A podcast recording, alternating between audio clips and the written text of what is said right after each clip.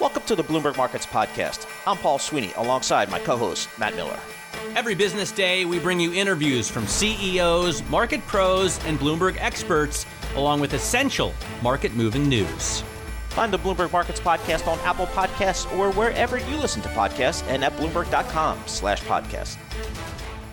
Let's talk about stocks here with Jess Menton. She joins us in the Interactive Broker Studio. She is our equities reporter. Folks, if you read anything on Bloomberg.com or the Bloomberg Terminal on the stock market and you're like, wow, this is a really good article, it probably has Jess Menton's name on it. So naturally, we had to bring her in. Jess, And not working from home. No, Good Paul job. in office. Good on you. Paul would be so proud. Um, Paul loves it when people come in and join in the studio. Uh, just tomorrow, or sorry, not tomorrow. What is it? It's Friday. Monday. Monday will be the start of earnings season. Um, there's a lot to digest. We just heard uh, a couple of days, weeks ago, I don't know, it feels recent. Jamie Dimon with his 44 page letter talking to us about the state of the economy. We've also a few days ago. But since then, um, or I think somewhere in there, we also had the yield curve invert, which of course we also know is bad for banks. There's a lot to digest. There's a lot of cases to be made for both upside and downside when it comes to the stock market. Walk us through what we should be watching in the earnings space going into next week.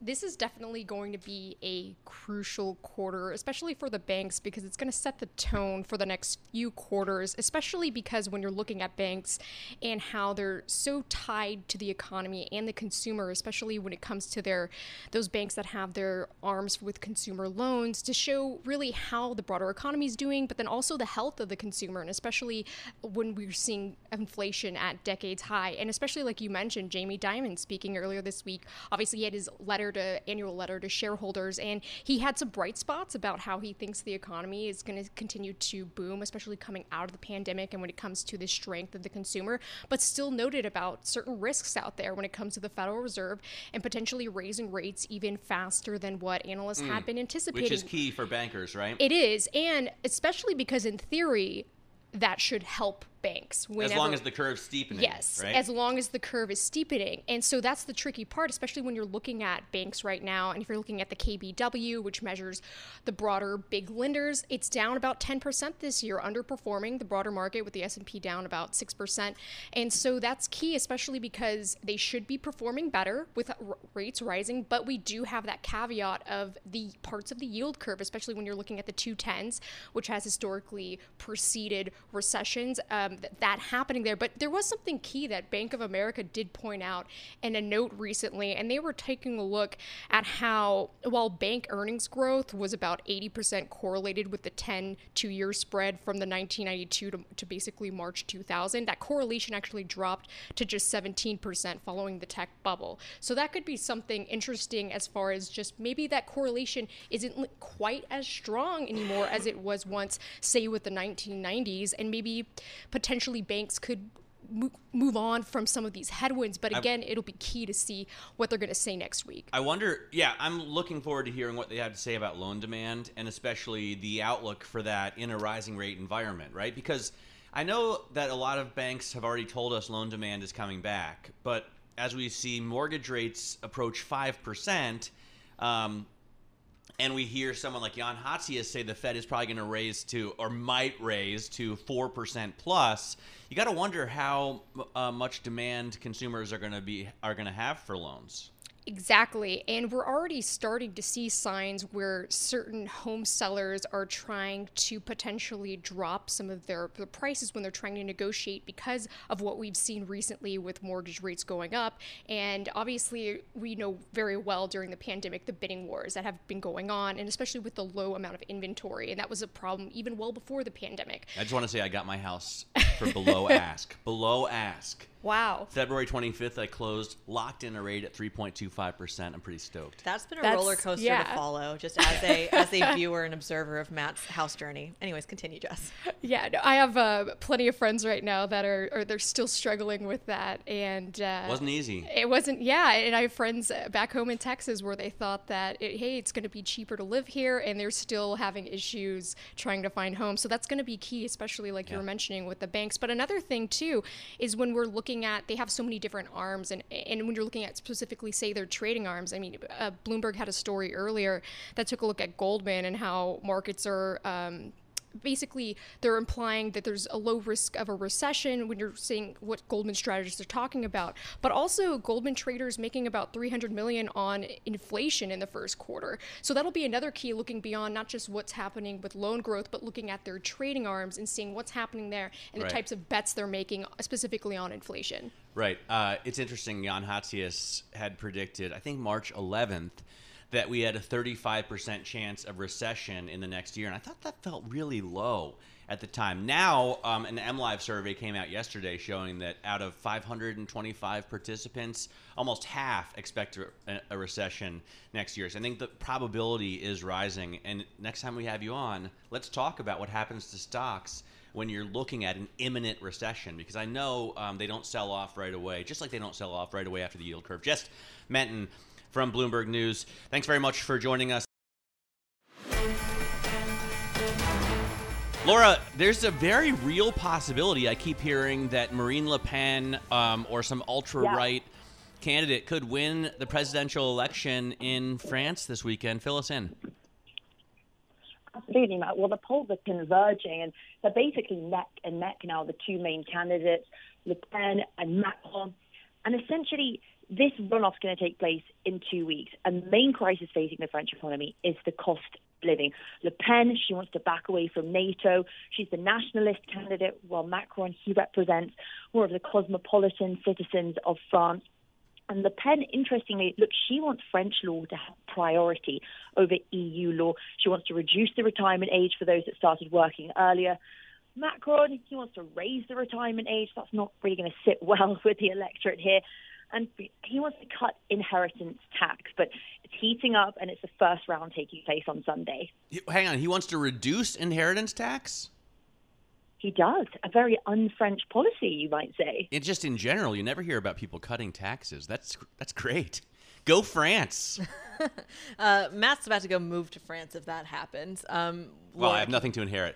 Actually, I just, you know what? I will say, um, and my opinion doesn't matter at all, but I feel like inheritance tax is one of the best ones because that's like a great equalizer, right? Everybody starts on the same uh, level playing field if you take away the wealth of those who are just born with it. Income tax is the worst because you work to earn that money and then the government takes it away. Um, but I could be wrong. Well, wrong. Matt, on income tax, that's what Le Pen is coming across as quite popular right now. She's tackling the cost of living crisis, and she, one of her policies is, is that if you're under 30, you won't pay any income tax. Interesting. Laura, talk to us a little bit about the market side of this because we've seen French bonds not do so great. We've seen French stocks uh, also lag uh, this week, and it really is clear that it isn't just the weather that's a little bit gloomy in Paris right now. Talk to us a little bit about the impact in terms of, let's say, if if uh, Le Pen is actually elected. Well, we're already seeing a nervousness in markets because of that tail risk. The CAC 40 down almost 2% over the last three days. Markets would have to adjust. There would probably be an initial sell off, but would it lead to any long term economic damage? Probably not. If there's a Macron win, it's a continuation of the modus operandi in what is Europe's second biggest economy. What's interesting here to me is also the impact that Ukraine has on France, right? Because we hear constantly about Germany and the impact that uh, the entire grass supply has on Germany specifically, but France is quite exposed as well. Can you just illustrate, especially for our American audience, um, aka me, who isn't that uh, well read in terms of France, walk us through the economic hit right now that France is taking off the back of the war in Ukraine? Food price inflation is huge, right? It was just today we saw world food prices reaching another record according to the UN Food Agency. Food is a symbol of French culture. And right now, across all the French newspapers, you're seeing the phrase le pouvoir d'achat, basically the cost of living. So, but what the war in Ukraine is doing to the French economy, it is making businesses and individuals thinking about their purchasing power and where that stands. And that is what is seen as a priority over the war in Ukraine, because unless the purchasing power issue can be resolved, then the French believe war in Ukraine will not be either. Wow, they, uh, um, I, I guess maybe they don't feel the sense of responsibility. I assume that they would, especially after um, World War II, not to appease um, someone like Vladimir Putin. But do they see it very differently, Macron and Le Pen? Um, do they both approach Putin in different ways? Because Macron's been talking to the Russian leader quite a lot, but I thought Le Pen He had been, been. had been friendly with Putin as in the past. Well, they both want to extend an olive branch in a way. Le Pen has a history of wanting to collaborate with Russia. Even she's on the far right side, but see that as more important than ignoring the former Soviet Union. For Macron, the reason why he extended a hand to Russia, the French have different intelligence to the United States and the United Kingdom. It's one of the reasons why he's dropping in the polls. He's now coming coming across as weak rather than statesmanlike. So, if anything, regarding Russia right now, probably more embarrassing for Macron than it is for Le Pen. Laura, talk to us a little bit about the read through into the American side of it, the American economy. Why should folks here care about what's going on in France? Well, the United States is France's seventh largest largest trading partner, and if we see Macron re-elected, you know that positive relationship will continue while Biden is president. That said, if we do see a far right candidate such as Le Pen elected in two weeks' time, if Biden is not elected in the next U.S. presidential election, it, it, it's kind of circumstantial, right? So it doesn't necessarily mean we will see a deterioration in the relationship. They're both developed economies. The U.S. the most powerful economy in the world. France the second largest economy in Europe. So that relationship will remain in place. It's just the semantics may change. Laura, thanks very much. Laura Wright joining us out of Paris on the French election. That's Sunday, and thank goodness Laura writes inside. At least she sounds much warmer and drier than Francine Lacqua this morning. She's sitting on a rooftop in blustery Paris. Caroline Connan as well. Covered in cold rain. uh, just watching her made me want to take a, a hot bath. In any case, um, thanks very much, Laura Wright. Hans Olsen joins us right now. He's the chief investment officer at Fiduciary Trust Company. Hans, what do you think about? Um, it seems like the market must be taking Soma because there's so many risks, there's so many headwinds. Um, geopolitical, I mean, tension is such an understatement. Why are we looking at a VIX of only 21? Yeah. It, hi, Matt. It it does seem as if the market is kind of whistling past the graveyard when you look at look at all that's going on, and especially if you compare the VIX to the move, right? So the the bond market seems to be saying one thing, and the equity market uh, exactly the opposite. Um, and I and I I, th- I think investors have become somewhat complacent around this. It would not surprise me at all to see us retest uh, our prior lows of uh, earlier in the year uh, as it becomes apparent that the, the Federal Reserve is deadly serious about getting a grip on inflation. Talk to us a little bit about uh, the signals here because I'm, I'm confused about. I think you were 100% spot on when you're saying that the VIX and the MOVE are on two different pages. So I'm confused then which market has it right? Is it the bond market or is it the stock market? I think the bond market has it right this time. I think the stock market, people have become so inured to. Um, you know these adverse events um, and that you know you buy the dip always buy the dip. And it's been a strategy that has worked really well over the last 10 years. But what i'm not sure that it is it reflects is is this changing regime. We have a real inflation problem, and and if anybody who is, is trying to to wrap their head around just how deep these issues are, uh, Agustin Carstens, who uh, is the head of the Bank for International Settlement, a couple of nights ago in Geneva, gave a great speech that is that's been posted on their website about just just how difficult these these issues are and how likely they're going to last longer and be more difficult to resolve. So I don't think the equity market has um, uh, engaged with this issue the way it needs to.